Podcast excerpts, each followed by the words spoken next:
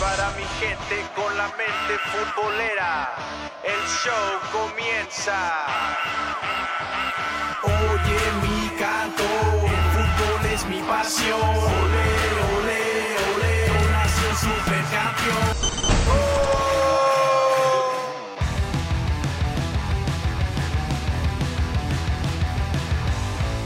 Gente bonita, gente preciosa, bienvenidos a un nuevo episodio de su podcast de Mente Futbolera.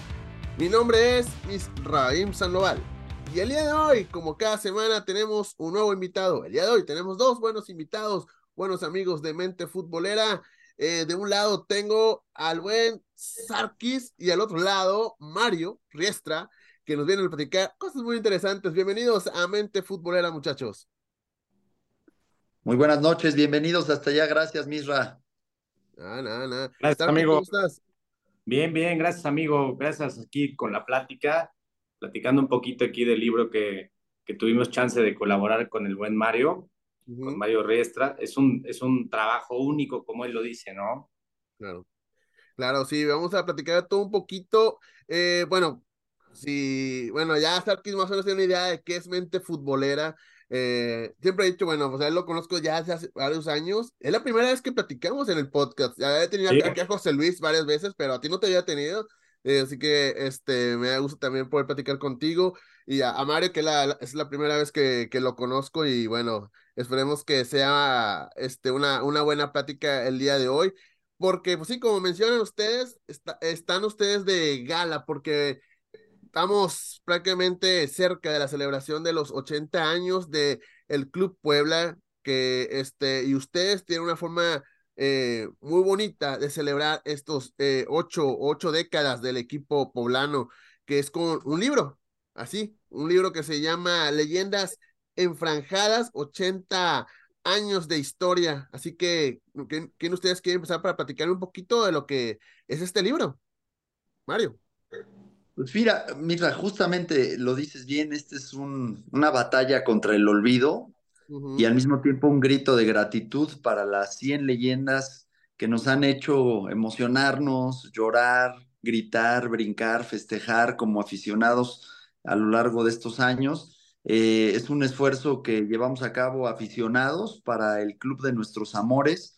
Y bueno, nos tomó poco más de un año realizarlo. Llevamos a cabo además de una tarea de investigación importante, porque el libro inicia con el fundador del equipo, de don Joaquín Díaz Loredo, en 1944, y culmina con Nicolás Larcamón, digamos el último gran referente de técnico que hemos tenido, pero realizamos 80 entrevistas, eh, alrededor de 35 presenciales aquí en Puebla, otras 45 a distancia, a lo largo y ancho de todo el mundo, en ocho países, como lo fueron España, Brasil, Argentina, Chile, Uruguay, Estados Unidos y Guatemala. Y bueno, eh, la verdad es que hay muy poca literatura deportiva en, en, México, muy poca literatura futbolística y menos con un enfoque infantil. Este es un libro fresco, amigable, divertido, de muy fácil lectura, no es un libro estadístico de consulta, que puede agarrar un niño de 10 años y puede agarrar un adulto de 85 y van a disfrutar enormemente. Y pues la verdad es que con mucho, pues con, mucha franqueza te digo que este libro no lo tiene ni el América, ni las Chivas, ni tus queridos rayados. estamos, poniendo este, la vara muy alta y ojalá que más equipos se animen porque es un reconocimiento, es un reconocimiento a todas las leyendas, ¿no? Claro, claro. Y, y como eso, o sea, es una, una forma también de, de honrar a aquellos que estuvieron por un paso breve en el equipo o por muchos años en el equipo que marcaron de una forma u otra parte de la historia de, la institución y sobre todo para las nuevas generaciones que tal vez no les tocó ver a, eh, en vivo a esos futbolistas o a esos entrenadores, pues que sepan un poquito quiénes, quiénes son los que forman eh, las, digamos, las, las bases o las raíces del equipo, ¿no? Eh, Sarkis, eh, ¿cómo fue la idea así, de juntarse? Oye, ¿sabes qué? Vamos a hacer un libro. ¿Cómo fue la idea? ¿Cómo nació? Pues mira, tengo una, una muy buena amistad con Mario y yo creo que cada vez que nos, que nos reuníamos o nos vemos o nos echamos un cafecito, lo que fuera, siempre eran pláticas futboleras y pues hablar del Puebla, o sea, el tema de cómo lo ves, cómo va, ya sabes. Y Mario sabía un poquito del tema que tenemos de la agencia deportiva, la que tú conoces. Claro. Y me hizo la invitación de participar en este gran proyecto que, que sin duda ha sido algo, este, te lo puedo decir que fue una gozada así brutal de hacerlo. Eh, nunca me imaginé, por ejemplo, eh, hacer tan rápido, tanto yo siempre le decía, en un proyecto hice 100 entrevistas en 8 años y aquí fue 80 entrevistas en 10 meses, creo, ¿no, Mario? Más o menos. Sí. Y es, increíble el, el, el, tema del lado humano y cómo van hilándose. A mí me, me, gustó mucho el tema de cómo se fueron hilando las historias y, y cómo platicaba uno una anécdota y esa anécdota hilaba con la historia de otro y los años y las décadas, cómo iban cambiando y cómo evolucionaba el fútbol y también el tema que lo mencionaste tú mucho eh, eh, al principio, el tema de que pues es, es para no olvidarlos, ¿no? Estas grandes leyendas, aunque sea un paso rápido que tuvieron, que a mí, por ejemplo, hay, hay ídolos que los oigo y digo, puta, para mí Zico siempre fue un ejemplo, ¿no? Una cosita así de, lo veía de niño y estuvo. El mortero, ¿no? El mortero a la vena y estuvo con nosotros, aparte, este, se hizo el esfuerzo y se, y se, y se logró contactarlo y tenerlo y platicar con él, no sé, hay muchas, muchas anécdotas de esta parte. Wow, sí, de, de hecho eh, estaba viendo un poquito de, la, de los personajes que han entrevistado, que bueno, que ya tienen entrevistados que están en el libro. Eh, veo, eh, este, veo al Pony Ruiz, veo también que está, bueno, el Russo Salmugini, o sea, veo muchos personajes que son reconocidos. Además, algunos siquiera sabían que, en algún momento de su carrera pasaron por el, por el equipo del Puebla. Este, de, de estas entrevistas o de estas pláticas que tuvieron, ¿hubo alguna anécdota o alguna historia que dijo, wow, lo, lo, los impresionó, los impactó, o que dijeran, wow, esto no sabía que este futbolista o esta leyenda llegó a pasar por esto? Mario. Pues muchas, la, realmente imagínate, fueron 80 entrevistas, alrededor de 150 horas de grabación, de puras anécdotas futbolísticas, eh, nos centramos mucho en el aspecto humano, como decía Sarco. La verdad, eh, gran parte del libro trata sobre los inicios de estos, de, estos, de estos ídolos, porque queríamos también enfatizar que detrás de cada una de estas 100 historias de éxito hay adversidad, hay obstáculos, hay también tropiezos y como en toda carrera, en todo, en toda profesión, lo que nos marca más bien es la manera de enfrentar este tipo de adversidad. Y bueno, hay anécdotas brutales de vestidor, contrataciones, broncas, este, bueno, eh, clásicos, este, o también anécdotas futboleras muy interesantes, ¿no? A mí hay algunas que me gustan mucho en términos futbolísticos. Por ejemplo, cuando eh, Alberto García Aspe nos, nos narra como en el Necaxa, Manolo Lapuente lo hace cambiar de posición y le dice, ya no vas a ser volante por izquierda, vamos a inventar en el fútbol mexicano una posición que casi no se utilizaba, que es un segundo contención. Y le dice, mira estos videos de Brasil en los 50s y 60s y así jugaba y así quiero que juegues. Y el Beto se resistía, ¿no? Y le decía, no, es que yo quiero seguir llegando a gol. Y le dice, es que vas a tener más llegada a gol, vas a tener más tiro, porque los balones te van a caer ahí afuera del, del área grande y le vas a pegar y vas a notar más. Hay muchas anécdotas futbolísticas, pero hay otras muchas, eh, pues ya te imaginarás, de, de, de bronca, de pleito, de, de vestidor, ¿no? De, anécdotas de contrataciones o de partidas de, del club, ¿no? Que son muy interesantes. No sé a ti, Sarco, ¿cuál te, te llama la atención? Fíjate que, que mm, ya conocía a don Joaquín, pero no lo conocía en el ámbito de, del fútbol y saber es, hijo del fundador, ¿no? Y el señor, ¿cuántos años tiene don Joaquín? ¿80 y qué? Más o menos. Como 85. 85, 86 años. Y esa historia de cómo se fundó, cómo, cómo su papá, o sea, te lo digo, no soy, no soy este, hincha del pueblo, o sea, tengo mucho cariño del pueblo, veo mucho. Me arraigó un tema muy fuerte el escuchar la historia de esto y eh, habrá el que escribe o el que desarrolla o el que hace producción o documenta temas de, no sé, museos, puede ser, este, eh, no sé, edificios, mucho tipo de cosas.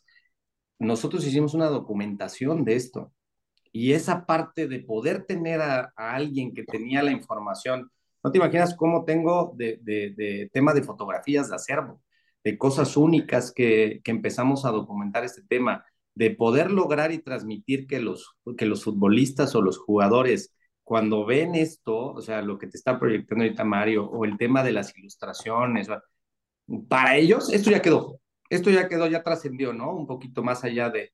Eh, entonces yo creo que cada una de las anécdotas, pero ese principio de conocer la historia, saber lo del escudo. Yo, por ejemplo, no sabía lo, de, lo del tema de la playera. No sé si tú lo sabes, cómo va el acomodo de la playera. A ver, cuéntame, cuéntame, no me la sé. Eso se la sabe muy bien Mario. Mario. Pues mira, resulta que, que, cuando el fundador se acerca a la Federación Mexicana de Fútbol en el 43-44 para inscribir al Puebla para la temporada 44-45, él quería hacer uso de un uniforme similar al de las Chivas y le dicen que ese uniforme ya está utilizado. Y entonces el fundador, su equipo internacional que más le gustaba era el River Plate y dice, bueno, pues voy a traer la franja, pero en lugar de que vaya de izquierda a derecha como la de River Plate, la vamos a hacer de derecha a izquierda y en lugar de que sea roja la vamos a convertir en azul por, por la talavera poblana. Y el motivo por el cual la franja se invierte de derecha a izquierda es para dejar el pecho del lado izquierdo a la altura de corazón libre para que ahí vaya el escudo. Y el primer escudo del equipo no era un escudo del, del equipo Fútbol Puebla. Le piden permiso a, digamos, a la ciudad de Puebla para portar el escudo del municipio de la ciudad de Puebla. Entonces, es una anécdota muy bonita porque literal lo que buscan es que el escudo esté en el corazón y los jugadores lo, lo porten con orgullo y con dignidad y es el escudo de la ciudad, no del equipo. Entonces, es una anécdota bonita. Pero pues sí, como dice la verdad, Sarco, eh, nos, nos tocó escuchar cosas bellísimas, humanas, ¿no? De, de cómo se sobreponen a la adversidad estos cracks. Sí, de hecho, hace, hace un tiempo entrevisté a, a Russo y la verdad, hay muchas historias de él que no las conocía, sobre todo cómo fue ese paso que llegó a México, digamos que ahí tuvo como engaños y todo eso, y lo difícil que fue para él llegar a la primera división, que estuvo trabajando, sacando copias una mercería, algo así, el Chelis lo, lo ayudó. O sea, una historia muy, muy interesante, creo que este, muy emotiva. Y, y bueno, entre esas historias imagino que hay muchos de ese estilo también, donde eh, jugadores o exjugadores, mejor dicho, le, entrenadores, imagino que tal vez eh, sacan, abren su corazón, ¿no? Digámoslo así, eh, de estas entrevistas, ¿no? Dice Alfredo Tena, de viva voz, porque le, le preguntamos, oye, cuando tienes a los yugoslavos en Puebla, o sea, ¿cómo se te ocurre? Y lo dice, me estaban saliendo las cosas, yo me imaginé que hasta con yugoslavos iba a triunfar, ¿no? O sea, es padrísimo eso porque muchas veces, eh, eh, lo sabes, en el tema del fútbol existe el morbo, ¿no? Y, como de una mini historia se vuelve algo eh, mítico, ¿no? Del famoso fútbol mexicano o del fútbol mundial. Y tener, haber tenido la oportunidad de, de estos grandes ídolos y que, que ellos lo narren, porque se vuelve real, ¿no? O sea, es algo que, que siento que es único en la parte y a la hora de leerlo en la, en la transmisión de este libro, pues ayuda mucho también a las nuevas generaciones, como dice, eh, lo menciona Mario, muy, muy cierto. Ahora lo veo cuando se están haciendo las presentaciones de los libros y eso, cómo llegan los niños, ¿no? Y le preguntan al papá, ¿y este quién es? Porque pues eso es lo que pasa, ¿no? Claro. Fíjate que él, y hay una, una unión en, en padre e me tocó verlos a dos niños eh, que estaban con su papá, y uno le enseñaba, le decía, ¿y este quién es? ¿Y este cuál es? O sea, muy simpático el tema, eh, eh, y eso va a crear afición, ¿no? A ver si este si se empieza a llenar el estadio otra vez como antes. Sí, sí, sí. Fíjate, antes de, antes hacer una pregunta relacionada al libro, ah, también hace, bueno, hace, ya hace como un año más o menos entrevisté al Chelis, que es todo un personaje el Chelis, es todo un personaje el, platicar con él. Es de carácter fuerte, pero es muy entretenido siempre platicar con él. Eh, bueno, se me hizo muy curioso que cuando él llegó a dirigir al Tampico Madero siempre andaba con una tamolipeca, siempre, o sea, salía con su, ese de barbitas y todo, le, y le, le platiqué, le pregunté sobre cosas relacionadas a eso, dice, y no creas, todavía la tengo aquí guardada, o sea, no la tengo aquí en la mano, si no te la enseñaba, o sea, yo, yo amo esa tamolipeca, dice, y así. Eh, eh, hablando relacionado al libro, es eso que es de los niños, porque el libro es muy colorido, está muy llamativo, no es como dices tú, como eh, es, bueno, mejor dicho, ah, como dicen ustedes, es un libro que lo puede leer un niño, lo puede leer un adulto por lo mismo, que ahí las ilustraciones son muy llamativas, sobre todo para un niño que está, digamos, apenas dando conociendo su equipo y todo eso y ven un libro con, con tantos colores, con tantos personajes, pues, eh, pues claro, obviamente se llegan hasta enamorar más del club. Platícanos un poquito sobre las ilustraciones y todo lo, la, todo lo que es la versión eh, eh, visual que tiene el libro, Mario. Pues mira, la verdad las ilustraciones son parte fundamental del libro. eh, casi consumen la mitad de las 240 hojas. Y fuimos muy, muy cuidadosos en el tema de las ilustraciones porque cada una de ellas cuenta historias. Cuenta, por ejemplo, la nacionalidad de los protagonistas, cuenta los apodos, ahí te vas a encontrar al caballo cosío, ahí te vas a encontrar al búfalo poblete. Y también fuimos muy, muy fieles a la evolución del uniforme. En las ilustraciones van a ver las pequeñas variaciones poco a poco, cómo se fue modificando a lo largo del tiempo el uniforme del Puebla. Por supuesto están hasta los patrocinadores, ¿no? Fuimos cuidadosos, pero ahí se puede ver eh, cómo las marcas han ido variando y cómo los colores, las tonalidades, las variaciones, y eso es algo muy bonito. Y además de ello, pues cada ilustración cuenta una microhistoria. Por ejemplo, van a ver ahí a Jesús López Chargoy en este partido mítico donde se jugaba el Puebla un descenso contra Torreón y está besando el rosario, porque si hubiera perdido el Puebla hubiera descendido. O, por ejemplo, hay una anécdota que también yo narro hay un exjugador del Puebla que ya en paz descanse de los 70, el Coco Gómez, seleccionado nacional, jugador del, del, América, que cuenta la leyenda que le picaba a los rivales con un alfiler que tenía guardado en el short. Entonces le pusimos ahí un pequeño alfiler en el short. Y así, ¿no? Por ejemplo, entrevistamos al More, que es el utilero del Puebla, tiene 59 años en la institución. Y la película del chanfle, del Chespirito, se inspira en él. Entonces le pusimos, por supuesto, ahí la gorrita, el chanfle y, la, la, cubeta con naranjas, este, porque así era en esa época, ¿no? Entonces, eh, estas, estas ilustraciones son, son fundamentales para el libro, quisimos hacerlas muy llamativas, a veces hasta como, como si fueran superhéroes para generar ese atractivo visual y creo que lo logramos porque son parte muy importante. ¿Qué personaje, eh, qué leyendas del, del Puebla están en este libro? Si puedes mencionar más algunas, eh, Sarkis. Pues mira, realmente em, te puedo decir que están todos. O sea, están eh, grandes jugadores como el Pescadito Ruiz, lo debes ubicar. Claro, claro. Costa, no sé si te acuerdas del Pegado Costa, el portero, Villalpando, el ruso, que lo mencionaste ahorita, el Bola, el Pony, Zico, eh, el Capi Ruiz Esparza, obviamente hay una generación del, de los ganadores del 82-83 y de los ganadores, ¿no? Manuel Lapuente, gran entrenador, Mejía Barón, este, están directivos también, ¿no? Está Bernat, está Chargoy, eh, Chelis, que lo mencionaste. Si te vas a los a, a, temas de entrenadores, también pues, está Alfredo Tena, jugadores eh, que ya son muy, muy eh, tema de los famosos, las famosas leyendas muy locales que tenemos, como el coreano Rivera, ¿no? El búfalo Poblete, obviamente, y este, toda la generación de los españoles. Por ejemplo, ese, ese, ese tema de haberlos conseguido, eso me sorprendió de parte de Mario, de, decirme un día, oye, hay que conectarnos eh, a tal hora para hacer un Zoom porque conseguimos, fue Pirri, ¿no?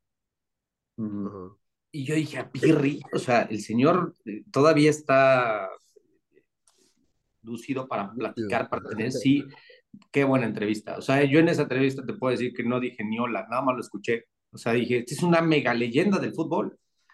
Wow. Este, sí, Carlos Muñoz, o sea, se consiguieron a los, a los españoles que estuvieron, ¿no? En esa parte, este, un Chaplin, o sea, que, que, me ha llamado la atención, igual que conocidos que han tenido o han obtenido el libro, me dicen, puta, ese fue un jugadorazo y cómo volaba por la banda, y que tú no sabes de, de, la historia del futbolista, que fue a base del Zoom y la plática y después de la investigación, porque sí se hizo un trabajo muy, muy fuerte de investigación de los, de los futbolistas, pues para saber y conocer en la parte números, este, qué hacían, cómo jugaban, y las mismas fotografías, que eso, este, no creo que este, me dejes mentir ahí, Mario, para hacerlas. Fíjate que eso fue un gran reto. ¿eh? Y, veo que en varias de las entrevistas fueron realizadas en un estudio, otras vía Zoom, otras imagino que fue eh, en algún lugar que dijeron, en, vas en este lugar por X razón. Así que así imagino que ha, sido muy complicado, bueno, o no sé si decir esa palabra, pero sí ha sido, digamos, eh, complicado poder armar todas estas entrevistas, ¿no? Mario. Claro. Fíjate que lo más complicado, eh, por supuesto, hay una parte laboriosa, ¿no? Que es, claro. para, para sentarte con Alberto García Aspe, pues hay que estudiarlo, porque es una leyenda con una trayectoria brutal, o con Manolo Lapuente, o con Alfredo Tena. Hay que hacer, yo, yo y, y, y Sarkis le dedicábamos a lo mejor dos horas o tres de investigación y de estudio para poder llegar preparados a esas charlas. Esa es una parte laboriosa, pero para mí lo más, más complicado fue la parte de contactarlos porque estamos hablando de gente que ronda de los 35 a los 85 años, que está desperdigada por todo el mundo, ni siquiera el equipo tiene un directorio de sus exjugadores a la mano, y fue una ardua tarea de ir viendo quién se conocía a quién y quién podía darnos el teléfono, y luego que te contestaran, que accedieran, esa fue una parte muy, muy laboriosa, y afortunadamente logramos entrevistar, como te decíamos, a 80 de las 100 leyendas, las otras 20 ya fallecieron, era imposible materializarlas, pero sí 80 eh, quedaron los testimonios de estas 80 entrevistas y eso creo que va a quedar como una memoria invaluable, documental de la historia del equipo, ¿no? Wow, wow, genial, genial. Eh, les quiero contar algo muy personal sobre el Puebla. Yo, yo la verdad casi no conozco aficionados del Puebla acá, acá en Houston. En, en, Nueva York está lleno de, de, poblanos, eh. En Nueva York está lleno de poblanos. Pero aquí en Houston, la verdad, soy sincero, casi no conozco aficionados. Imagino que hay varios, pero no, no tengo el gusto de conocerlos. De hecho, pero conozco uno que es muy, muy aficionado al Puebla. Y recuerdo mucho que estábamos en una cena de varios amigos. Estaba él y estaban pláticas de fútbol y este, no sé qué, por qué fue el tema. Estamos hablando de la selección mexicana del 98. La selección fue dirigida por Manuel Puente Y, cada vez que mencionaba el nombre, o, o, alguno de los amigos mencionaba el nombre de Manuel Puente él se ponía de pie y se volvía a sentar. Y luego, no, no sé qué, que Manuel Puente se pone de pie y se vuelve a sentar. Y dije, güey, ¿por qué te paras y te sientas? ¿Qué? Es Manuel Puente Y se vuelve a parar y se vuelve a sentar. Y ya después, es que yo le voy al Puebla y Manuel Puente para nosotros es, una, es un ídolo, es una leyenda porque nos dio dos títulos. Para ustedes, ¿qué significa Manuel Puente en el Puebla? Yo te voy a decir que me, me, lo dijo un amigo español cuando yo empecé en este tema del fútbol y, y nos echaba la mano con las cámaras y todo. Decía que cuando nosotros llegáramos a la puente, él sería el puente. Y, y lo entendí porque sí es la unión de todo, es, es la unión de este, de este equipo. O sea, no existió, tenía, tenía Mario en todas las entrevistas una frase de para ti, ¿qué significa Manolo Lapuente? Uh -huh. Y no existió una, un mensaje o una palabra o algo que no hiciera un homenaje al Señor en vida de esto. Uh -huh. o sea, fue algo increíble esa parte y conocerlo y compartir con él y, y, todavía echarte dos, tres este, chascarrillos, puta, no, no te imaginas lo que es para nosotros que somos una, unos grandes apasionados de, del fútbol. Wow. Eh, hace, bueno, mientras preparaba esta, esta plática con ustedes, estaba leyendo más sobre el Puebla, eh, sobre, sobre todos sus títulos que ganó en el 82-83. Ahí está, mira, está sí. Manuel Puente, que es el, el Roberto Ruiz Esparza, que es el de atrás. Él de joven, porque también fue futbolista, me la jugó. Y fue joven alguna vez, Luis Esparza también. Ah, es él, es él, la puente de joven. Ah, mira. Es que justamente, es que justamente la puente, por eso es tan importante para el equipo, porque fue jugador, después fue directivo, fue vicepresidente del equipo, y después ya es técnico y nos da los dos títulos. Entonces, se da todo el ciclo completo y, y, yo sí creo que es el más grande entre los grandes del, de los dioses del Olimpo poblano, Manolo Lapuente. Wow. Eh, y hablando un poquito de Manuel Lapuente, pues bueno, él fue el que le dio los dos títulos, el primero que fue en el 82-83. Estaba leyendo un poco sobre lo, los números que dio en esa temporada y, y, fue buenos números, o sea, 15 triunfos, 15 empates, 8 derrotas. En la liguilla enfrentaron a puros tapatíos, primero al Atlas, luego a la UDG, y la final contra, contra Chivas. Chivas. Eh, y bueno, no sé, bueno, no sé si ustedes vivieron ese, ese, esa, esas finales, pero que si no lo vivieron, ¿qué les cuentan de esa final? Porque, o sea, imagino que era la primera final y la, y la primer título de liga que lograba Puebla. ¿Cómo lo vivieron allá en, en, en aquella ciudad? Fíjate que, fíjate que ese torneo fue como una historia de Cenicienta porque antes de iniciar la pretemporada de previa a la temporada 82-83, el técnico era otro, era un, un español rifé. Y en el equipo del Puebla todavía estaban todas estas leyendas eh, europeas. Estaba Pirri, estaba Sensi, estaba Ibígoras, eh, estaba el portero Yangostera. Y lo que sucede en la pretemporada es que eh, justo en ese verano se da la devaluación por la nacionalización de la banca y entonces el equipo ya no puede pagar esos sueldos y deja ir a todas esas leyendas y el técnico se va. Incluso estuvo muy cerca de venderse al equipo. Entonces, el inicio parecía catastrófico. Y llega Manolo Lapuente y con una nómina muy eh, humilde empieza a, captar gente, un equipo un poco como de, de desechos, de gente que en otros equipos ya no tenía cabida, pero que todavía tenían mucho fútbol, y arma un trabuco, un equipo muy competitivo con hambre, y todas estas historias nos las fueron contando, y luego en la liguilla sucede algo bien bonito. Eh, el final es bonito, el desarrollo es muy complicado. Eh, unos días antes del partido de vuelta de la final contra Chivas, muere el papá de Muricy Ramallo, que era una de las estrellas del equipo. Muricy Ramallo es un, es un crack en, en Brasil, fue campeón como técnico con Sao Paulo, con Fluminense y con Santos de la Libertadores.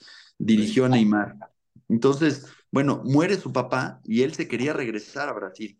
Y nos cuentan todos cómo Manuel Lapuente le dice, quédate, a tu papá le hubiera gustado que quedes campeón y que esa sea la manera de recordarlo y de honrarlo. Y, y, bueno, Murici se termina quedando y, y, es uno de los que anota un gol en la serie de penales y alza la copa y bueno, cuando nos cuentan todo esto, Muricí, pues incluso derrama algunas lágrimas. Eh, es una historia muy bonita de cómo el Puebla se fue sobreponiendo y al final de cuentas alcanzó el, triunfo con el trofeo de la liga, ¿no? Sí. Eh, de hecho, bueno, hay, hay muchos videos sobre eso, que en la semifinal de Chivas fue contra el América y que fue la aquella famosa batalla campal donde, donde hubo muchos lesionados, expulsados y todo, y pues ya a la final llegaron hermanos, pero obviamente no es culpa del pueblo, y el pueblo aprovechó como debía hacer y, y, les ganó aquella, aquella liga. Y luego, añitos después, bueno, se fue, se fue la puente, regresó otra vez para ser los campeones, porque en el 80, ¿y qué fue la otra? 89-90, el segundo título. Así es. Ahí los números, bueno, también leyeron un poquito los datos de, ese, de, esa, uh, de esa temporada, 17 triunfos, dos empates, dos empates, perdón, y nueve derrotas. Y en la final se enfrentaron a otro tapatío, como que les gustan los tapatíos para las finales. O sea, en aquella ocasión fue la UDG, la UDG. Eh, que sí les, tocó vivir esta, esta final a ustedes, Mario. Sí, a mí sí. Yo me acuerdo muy niño, ¿eh? O sea, sí, sí tengo como. Me acuerdo más del, del festejo que del partido. Claro, claro. Sí, sí. Aquella vez, ¿cuánto ganaron? No me acuerdo el marcador. Es, eh, eh, en Puebla ganamos 4-2 y allá, este, ¿cuánto voy a fue el partido de ida? Creo que 2-1 también para sí.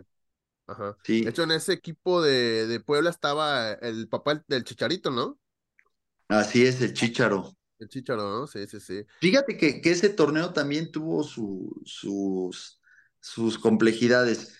El, el año previo el Puebla había sido super líder sí. y había tenido una campaña de récord. Fue el más goleador, el, menos goleado, eh, fue el que más puntos hizo, etcétera, etcétera, pero no quedó campeón. Y la directiva toma la difícil decisión de, a pesar de haber hecho ese torneo, quitar al técnico. Y dejan ir a un conocido tuyo, porque después dirigió en Rayados, a Pedro García, el chileno. Lo quitan y traen a La Puente, y La Puente, que venía de Cruz Azul, pide ciertos fichajes y es cuando llega al equipo Larios, Edgardo Fuentes, que venía del Cruz Azul, el, el, Mango Orozco regresa, no, perdón, Arturito Álvarez regresa al Puebla, este, y, bueno, se termina, se termina de redondear este equipo, llega por supuesto el Chepo de la Torre de, de España, eh, pero es un equipo que, que, empieza a hacer magia, porque aunque recibía muchos goles, recibía dos, pero metía cuatro o cinco. Y este, un equipo que, que jugaba por nota, ¿no? Y, y, la verdad es que tremendamente bien dirigido. Wow. Eh, Sarki, sea una pregunta un poco complicada, porque hay muchas opciones de respuestas, pero ¿qué leyenda del Puebla sería la más emblemática para la afición? Yo creo que el mortero, ¿eh? O sea, sí, sí, no le veo por otro lado que, que exista alguien tan grande como él, ¿no? Y aparte, pues como consagró con el tema de, del campeonato, hiciera un espectáculo ese señor, o sea, verlo, verle pegar al balón, ¿no? Era un fenómeno en la cancha. ¿Sabes qué? Llegué a un día a hacer como una mini comparación y decía, en aquella época ese equipo, el que está, el que está mencionando Mario, sería como este equipo que, que, armaron los Tigres de, de histórico, o sea, que ¿no? O sea, pieza por pieza, por pieza, por pieza. O sea, yo pensaba, decía, puta, es que el portero, Larios, la defensa, todo jugadorazos, la media era espectacular, la delantera era brutal, ¿no? Con el Búfalo. Y todos yo creo que era su mejor temporada. Ese era un equipo muy maduro, muy maduro. Y este tema del chileno, cuando tuve la oportunidad de vivir en Chile, me preguntaban que de dónde era yo empecé a ver el tema, dimensionar el tema del mortero cuando estuve en Chile, ni siquiera aquí en Puebla. Me preguntaban que de dónde era y le decía de Puebla y me contestaban en dos segundos. Me decían, el mortero Aravena. O sea, de donde yo estuviera me decían, el mortero Aravena. Entonces un día me, me explica uno y me dice, tú sabes que es el quinto mejor goleador de nuestra selección y por X, Y, Z razones el mundial, o sea, son jugadores que no se les dio un mundial, ¿no? El tema. Pero me contaban su historia de todo, yo decía, ¿qué vino a hacer a Puebla? Entonces sí entendía el tema de gran equipo que tenía el Puebla en ese momento y lo que pesaba o lo que era el mortero, que muchos equipos lo buscaron después, ¿no? Nos platicó. Wow. Eh, una pregunta, porque, bueno, eh, esta pregunta la hago porque le, le pregunté a otros amigos que son de otros equipos, que, ¿qué, qué futbolista o qué leyenda del Puebla ubican? Y la mayoría me dijo el mismo nombre, la mayoría no todos, pero la mayoría me dijo Roberto Ruiz Esparza. Por eso hice la pregunta, porque ustedes están hoy en Puebla, pues obviamente usted, no, nuestro ídolo o el ídolo es este, pero no, la gente que le va a otros equipos, que lo ven de fuera al Puebla, pues relacionas a, no sé por qué, yo también hice la misma, le hice la misma respuesta, dije Roberto Ruiz Esparza, no sé por qué, pero igual, a lo mejor ustedes hablan de otros equipos y a lo mejor dicen, ah, pues está el jugador, pero otro que ver, o no sé. Es que Capi jugó muchos años en el equipo. O sea, el Capi debe haber debutado en la 83, 84 y se retira en el 2001, o sea, juega 17 años. no, no, no de manera continua, porque por ahí tuvo un paso por Necaxa, por, por Tigres, por Veracruz, pero, pero además nació en Puebla y está muy identificado con, con el Puebla, ¿no? Pero, pero es curioso ver, porque esto es de, de las generaciones, ¿no? O sea, para mi generación, pues definitivamente el mortero es la máxima, el máximo referente, pero hay una generación abajo que, por ejemplo, recuerda mucho a Carlos Muñoz y a Gerardo Rabaida, este portero uruguayo y este delantero español. Y para los más jóvenes todavía, pues son los Chelis Boys, ¿no? Claro. Este, ahí, ahí les toca a ellos, pues al Chelis, al Ruso, al Bola González, a Cherokee Pérez, a Villalpando, este, y, y bueno, quizás los más recientes a Lustiza, pero sí tiene que ver un poco la edad en, en, esos gustos, ¿no? Sí, claro, igual y sí. Sí, porque eh, esa pregunta obviamente plantearon otros amigos, dije, voy a, voy a platicar con gente de Puebla, quiero más o menos saber, pero no, como no conozco casi nadie de Puebla, y la misma respuesta es, qué curioso. por, eso, tenía esa duda sobre, sobre quién es el ídolo. Igual, me ha, pasado que he preguntado a amigos, oye, nosotros por fuera, América, no, pues Cuauhtémoc Blanco, pero el americanista dice, no, es Carlos Reynoso, por eso un ejemplo, ¿no? O sea, cada quien lo ve diferente, depende del lado donde estés. Eh, este, una cosa que me, que con el pasar de los años, muchachos, ustedes que, están muy metidos en, en la, con el pueblo y todo eso, ¿cómo describirían ustedes a la afición del Puebla? Porque me pues que la afición, pero ¿cómo es la afición del Puebla? Mira, yo creo que es una afición familiar, es una afición este, sufridora, ¿no? Porque, porque lamentablemente le ha tocado sufrir mucho y, es una afición resistente, yo diría. No sé qué calificativos usarías tú, Misarco. Sí, sí, sí, aguantadora, familiar, sí, sí, sí siento esa parte porque sí es, eh, hay mucho núcleo familiar y parte va brincando de generación en generación el tema de, de portar la camiseta, ¿no? El tema. Y te topas todavía en el estadio eh, hasta abuelitos, ¿eh? Que van ahí con los nietos y se ha ido brincando con todo eso. Creo que sí, ya, ya le urge un tema de, de levantar algo. Ya, ya, ya empieza el tema de urgir, ya son demasiados años. Y la última gran, que, que por ejemplo yo sí me identifico mucho, me gustó mucho ese equipo, esa generación de los Chelis Boys, porque había un tema de identidad. Y esta última con Larcamón, pues sí, fue un buen tema, o sea, jugaron muy bien y un tema de, yo decía, ¿qué, qué, qué, qué virtud tiene el Arcamón? Que ahorita en la entrevista nos platicaba que es como un tema de arquitecto, de cómo fue armando el equipo, no solo la motivación, sino cómo iba armando las piezas específicas. Pero con Chelis existió esa identidad muy fuerte del equipo y por eso a Chelis se le identifica 100% con el Puebla y a los jugadores que pasaron, ¿no? Hubo eh, no sé cuántos años han pasado que no hay seleccionados poblanos, ¿no? Este, el último Reyes, el chavito que hace fue América, ¿no? Pero en aquella época estaba eso y eso te, suplía el tema de a lo mejor no, no ser campeón, ¿no? Se estuvo cerca también ahí con aquel partido, este, con ese cabezazo de Verón, pero creó esa, esa afición, el estadio estaba a reventar, no importaba la hora, y, siendo ascenso, ¿eh? empezó a tener como su tema y los ascendió y y fue una gran temporada, yo me acuerdo ese partidazo de esa semifinal, a mí no, esa no se me olvida, ese Puebla-Monterrey, que ahí el pelado hizo ese gol y todo ese tema creó una identidad muy fuerte el equipo, muy fuerte que al día de hoy te topas esas grandes figuras sin haber conseguido una copa, ¿no? Y son ídolos. Cierto, cierto. ¿Y creen que en este momento eh, en Puebla la, hay más aficionados al Puebla o cada vez hay más poblanos que le van a otros equipos? Digo, por la misma de la sequía de títulos.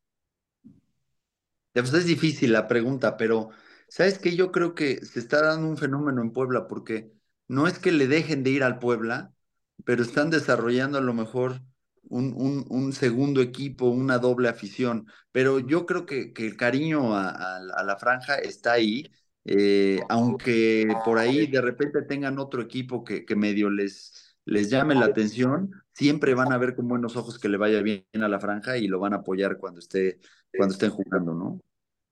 Sí. Eh, ahorita mencionaron algunos personajes de que han entrevistado para su libro. Esta pregunta, no me la tomen mal, pero tengo que hacer esta pregunta, es obligatoria. ¿Entrevistaron a Carlos Kaiser?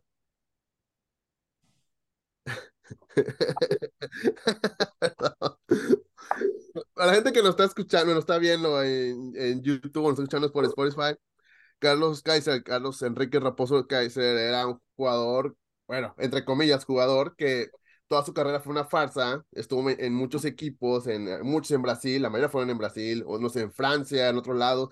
y fingía las lesiones, ¿no? Fingía lesiones, nunca jugaba porque según siempre estaba lesionado, o sea, era un show, o sea, más cobraba y se iba. Ya cuando iban a descubrirlo, se iba de equipo. Pero en algún momento pasó por el Puebla, fue a México y fue el, estuvo en Puebla. ¿Cómo, ¿En qué lugar de la historia está ubicado el Kaiser en, en, la historia del, del, Club Puebla? ¿En qué lugar lo ponen ustedes? No, pues ese. O no aparece, lo borraron completamente. ¿En qué, aparece? No, lo, lo borramos. Habría que hacer otro, otro libro de, de, los, las anécdotas bizarras del Puebla, porque también las hay muchas, ¿eh? Como en toda institución. Pero sí, sí había escuchado de este cuate y, y está documentado ahí en, en, internet que sí estuvo aquí y siempre fingiendo y brincando y huyendo, ¿no? Hasta antes de que se dieran cuenta. Sí, sí, creo que en los ochentas vino, ¿no? Sí. Sí, fue en los 80. Sí, de hecho, fue eh, su carrera, su carrera terminó en los 90 porque pues, en realidad no hizo nada. Ya cuando le van a descubrir, dije, nada, ya me retiro mejor. Y se retiró con cero minutos jugados, cero, o sea, cero, o sea, cero eh. a su a su biografía, cero partidos, cero goles, cero asistencia, cero todo. Pero está bueno tiene, dos expulsiones. Porque el día que iba a debutar en un equipo de Brasil, ya le iban a meter, dijo, ya me van a descubrir, porque el dueño del equipo dijo, oye, méteme, mételo porque quiero verlo jugar este crack, porque todos me hablan que es el nuevo Romario y que no sé qué tanto. Dijo, ¿qué hago? Me van a descubrir ya. Y entonces se puso a discutir con, la, con las barras y se aventó a la barra y se empezó a pelear con ellos. Y el árbitro lo expulsó y ya no jugó. Y luego el presidente del equipo, ese equipo brasileño, fue al, al, al, vestidor, pues a pedorrearlo, porque dice, oye, carambas, te mete para que te juegue y te expulsan. yo, este, yo sé que usted está enojado conmigo, y, sé que lo he decepcionado porque por usted para mí es un padre y sé que lo que hice estuvo mal y que no sé qué y quiero que me perdone porque yo el amor que le tengo a usted es como mi papá y, se la tragó todo y lo abrazo, no, no. Es que estaban hablando mal de usted, yo no iba a dejar que hablaran mal de usted. Y, lo, sobre eso subí, subí a la, a la tribuna y los golpeé porque están hablando mal de usted y usted es como un genio. Sí, no, y se la tragó todo el presidente, hasta le largó el contrato y le pagó más, por eso nada más. esos son los que tienen que entrar en el anecdotario del fútbol mexicano. lo que te decía al principio de los yugoslavos, o sea, eso solo en Puebla. de hecho, en, el Mente Futbolera también tenemos una sección que se llama Cuentos Futboleros y cuenta la historia de él. Y me sorprendió que llegó a Puebla, bueno, que llegó a estar en Puebla, y yo, ¿cómo caramba? ¿Qué, dirigente de Puebla se la creyó de este cuate? Pero es que la verdad, e, era otra época, no había internet, no había forma de descubrir. Lo malo que escuchabas, y como él tenía mucha gente que le ayudaba, oh, él es un crack, es el nuevo Romario, pues todos la creían. Pero pues échate, la, el paro. échate la entrevista ahí de, en, en el canal de Leyendas Enfranjadas en YouTube de, de, Alfredo Tena para que veas esa, por ejemplo, la quinta balcánica, para que veas las cosas que, que pasan en el fútbol mexicano. Eso es, lo, eso es lo divertido, yo creo. Al fin y al cabo, esto es un show y es un espectáculo, ¿no? Claro. Que tiene su, su tema. bueno, regresando un poquito al fútbol, eh, para ustedes, ¿qué partidos del Puebla que no sean las finales tienen muy marcados eh, pues en su mente, su corazón? ¿Cuáles serían esos partidos? Los descensos. uno. Fíjate que yo tengo uno, en, en, por ahí de la 94, un partido dirigido por Alfredo Tena contra Atlante 6-6 en el Estadio Cuauhtémoc.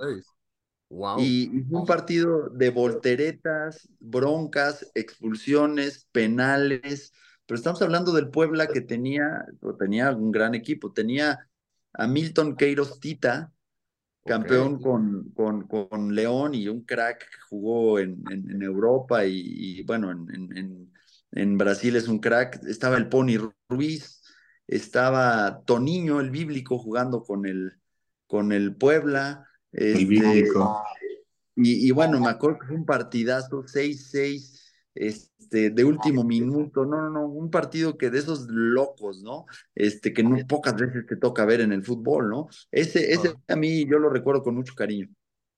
Eh, ¿Tú, Serkis?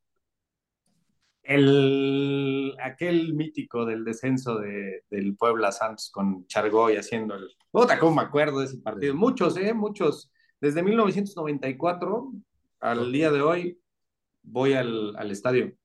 Pocas veces he faltado. Entonces, son muchos años, me acuerdo mucho de aquel golazo de Carlos Muñoz de media cancha, este, grandes partidos, ¿eh? grandes partidos, grandes decepciones también.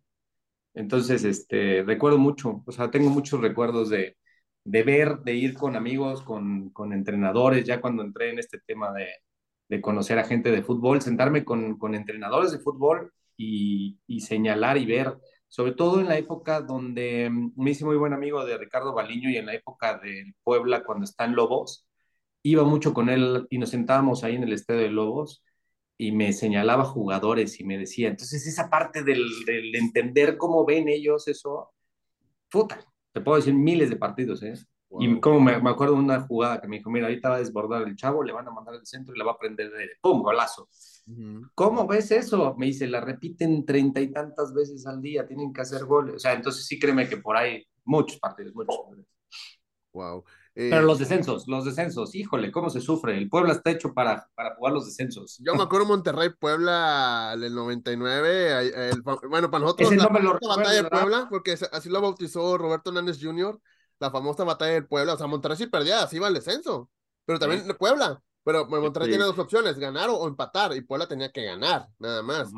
y, me acuerdo mucho que se, sufrió mucho, el partido estaba muy cerrado, hasta que de repente un veterano abuelo Cruz, de un centro, llega Alvin Pérez y le empuja, y luego a los minutos empató Puebla, y dije, ah, la fregada, estamos sufriendo otra vez, hasta que ya el árbitro pitó y Monterrey se salvó, pero pues lamentablemente para, para el Puebla se fue, ¿no?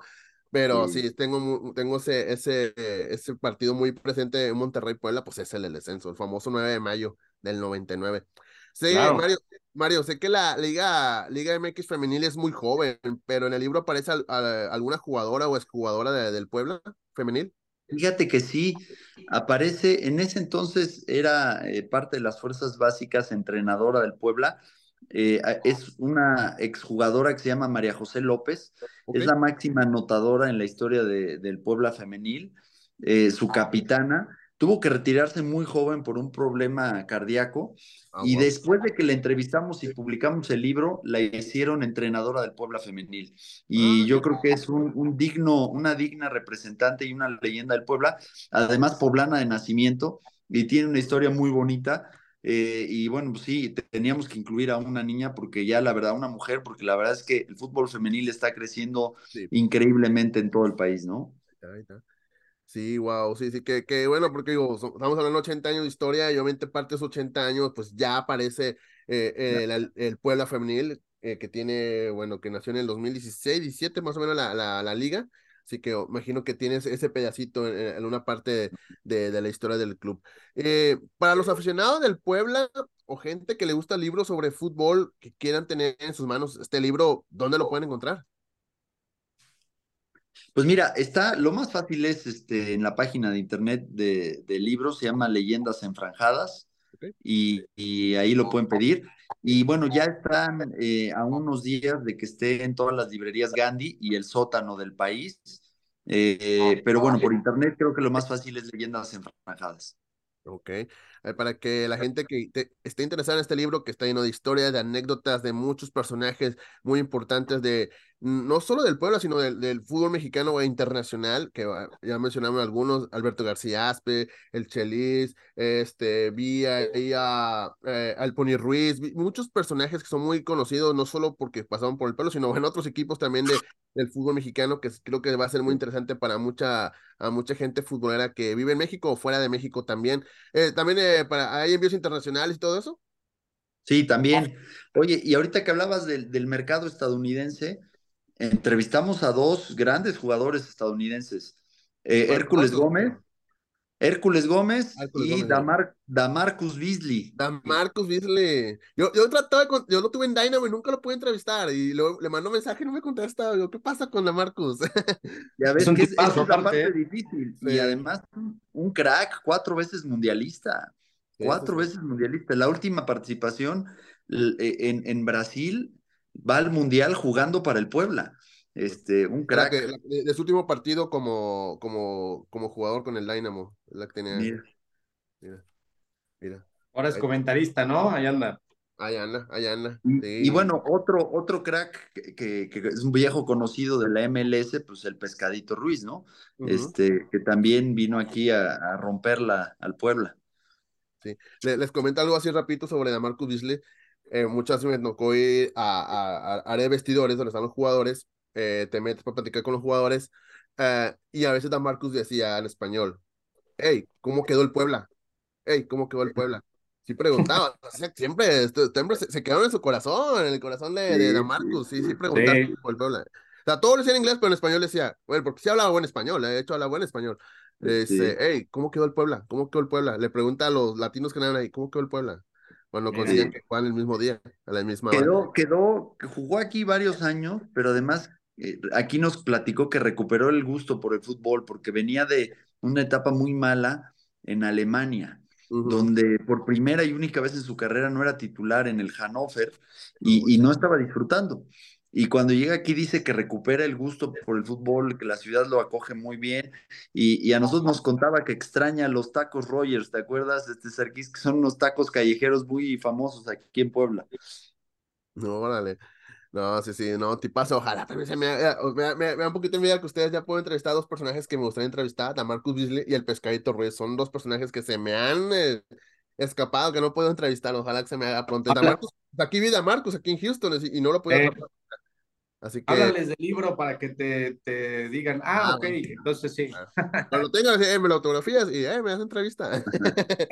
Exacto. Ya está, ya está. Eh, y bueno, ya saben, gente, que en este libro búsquenlo en la página leyendasenfranjadas.com y pronto, próximamente, mejor ya cuando salga este episodio, ya lo, eh, lo pueden encontrar en las librerías Gandhi. Así que no importa en qué parte de México estén, ahí lo pueden comprar o están en, en, pues en otras partes de fuera de, de México, pues lo pueden comprar a través de, de la página web. Ya estamos en la, en la recta final de, de este podcast y a todos los invitados, pues siempre les hago este, un par de preguntas, pero no, me estoy adelantando. Tengo que hacer esta pregunta porque obviamente son del Puebla, tengo que hacer. Y pues obviamente yo cada invitado, bueno, trato que todos los invitados que le van a un equipo, pues que me den esa, eh, me den esa respuesta relacionada a su equipo. Esto lo hago a ustedes. ¿Qué significa para ustedes el Puebla? Mario. Pues yo, yo, yo soy parte de la tribu del Puebla, o sea, eh, mi infancia, los momentos más felices fueron en el estadio, eh, recuerdo con gran alegría el ir con mi papá al estadio, el jugar en los medios tiempos de, del Puebla, en las, cuando en la escuelita nos, nos, nos daban chance del Puebla ahí en jugar en la cancha, meter gol en estadio lleno. Entonces, pues yo me siento parte de la tribu del, de los enfranjados y, pues orgulloso hincha del Puebla y, me da mucho gusto haber podido hacer este homenaje para el club de mis amores. Wow. Eh, Es una, fíjate que el Puebla es, es, es parte, pues aquí, aquí nacimos, aquí crecimos, esperamos aquí morir, ¿no? Es una identidad, es una identidad y, y también, este, gracias Mario por la, la invitación a, a, participar y como se lo dije y, y se los cuento, es, es algo que ya quedó, ahí está, a la historia, ahí está, en la historia de, si quieres leer un poquito de la ciudad, si quieres leer un poquito de fútbol, si quieres leer de tus ídolos, si quieres leer anecdotarios, si quieres conocerlos cómo era, quedó, quedó, está hecho. Y, creo que pusimos una piedrita ahí en el, en el, en esta gran historia de este club, ¿no? Antes de pasar a la parte final, porque ahorita me, me llegó esta imagen, estaba viendo el trailer de, del, del, libro, vi a José Ramón Fernández. Eh, ¿Cómo estuvo esa plática con José Ramón? Porque también sé José Ramón es de un carácter fuerte. ¿Cómo estuvo esa entrevista con José Ramón? Anecdótica. Muy simpática. La, digo, la verdad, eh, este, José Ramón tiene su historia con el Puebla, es poblano. José Ramón intentó jugar en el, profesionalmente en el equipo, este, nos contó que fue rechazado en 1970, que jugaba de lateral, pero también es importante porque además de haber narrado las dos finales en donde ganamos, eh, él ayuda a Emilio Maurer a salir de la cárcel cuando se da este conflicto con Televisa. Entonces, él hace presión para que pueda salir rápidamente. Pero la entrevista fue muy chistosa porque empezó mal, empezó mal, llegamos a la casa de José Ramón, se ve que José Ramón no le avisó a su esposa que tenía la entrevista, su esposa nos recibió un poco molesta, entonces este, dijimos, uff, esto va a durar poco, la señora tiene carácter, ¿verdad? Y, bueno, como que este, estaba medio incómoda, ¿no? Y con razón. Además, la entrevista fue un día después del Día del Padre, entonces se ve que habían tenido fiesta y nosotros llegamos un poquito este, a, a importunar pero al principio yo recuerdo que le dije a Sarkis, híjole, esta entrevista si dura 10 minutos es mucho y ya, lo logramos, ¿no? Y duró casi una hora y no quería terminarla, José Ramón. Estaba tan contento que nos seguía platicando y platicando y platicando anécdotas, anécdotas y más y más. Y, y la verdad terminó siendo una gran entrevista de alguien que es grande, ¿no? Sí, sí. A lo mejor no la quería terminar porque sabía que si con la terminal le, iban a regañar, a lo mejor por eso. Ahora estamos en la recta final del podcast y siempre hago una, tengo una dos secciones. La primera es, es decir, quiero esto o lo otro, ¿no? ¿Qué opinan? O sea, ¿es esto o lo otro, no? Estas preguntas son de cajón a todos los invitados. Beso, Sarkis. ¿Messi o Cristiano? Messi. Mario. Cristiano. Ok, bueno. ¿Mbappé o Haaland? ¿Sarkis? Haaland. Haaland, yo también, Haaland. Está bien, está bien, está bien. Ahí sí, mentiro. Aquí está interesante, aquí las preguntas, aquí en adelante. ¿Cuál final? ¿La final Puebla contra Chivas o la final de Puebla contra UDG? ¿Sarkis? La segunda. Puebla contra UDG, yo también, ahí estuve. Ok, ok. Aquí se ven las buenas. Las más serias. Pongan atención, muchachos. Nicolás Larcamón o el Chelis. Charquis. Híjole. Este. Manolo Lapuente. no quiero broncas. Chelis, yo me voy por el primer Chelis, la verdad. El del ascenso, el de la semifinal contra Pumas. Sí. Ok, ok, está bien. Aquí va otra serie. Mucha atención, mucha atención. ¿La franja o los camoteros? Eh, Ah, mira, esa es buena, fíjate. Yo, creo que me identifico más con la franja. Ok, ok, ok. Mario. No, pues difícil. Yo, yo, yo creo que camotero, fíjate. Sí. Sí. Ok, está buena para, si alguien les quiere decir algo, pues ahí los alburean con eso también, hombre.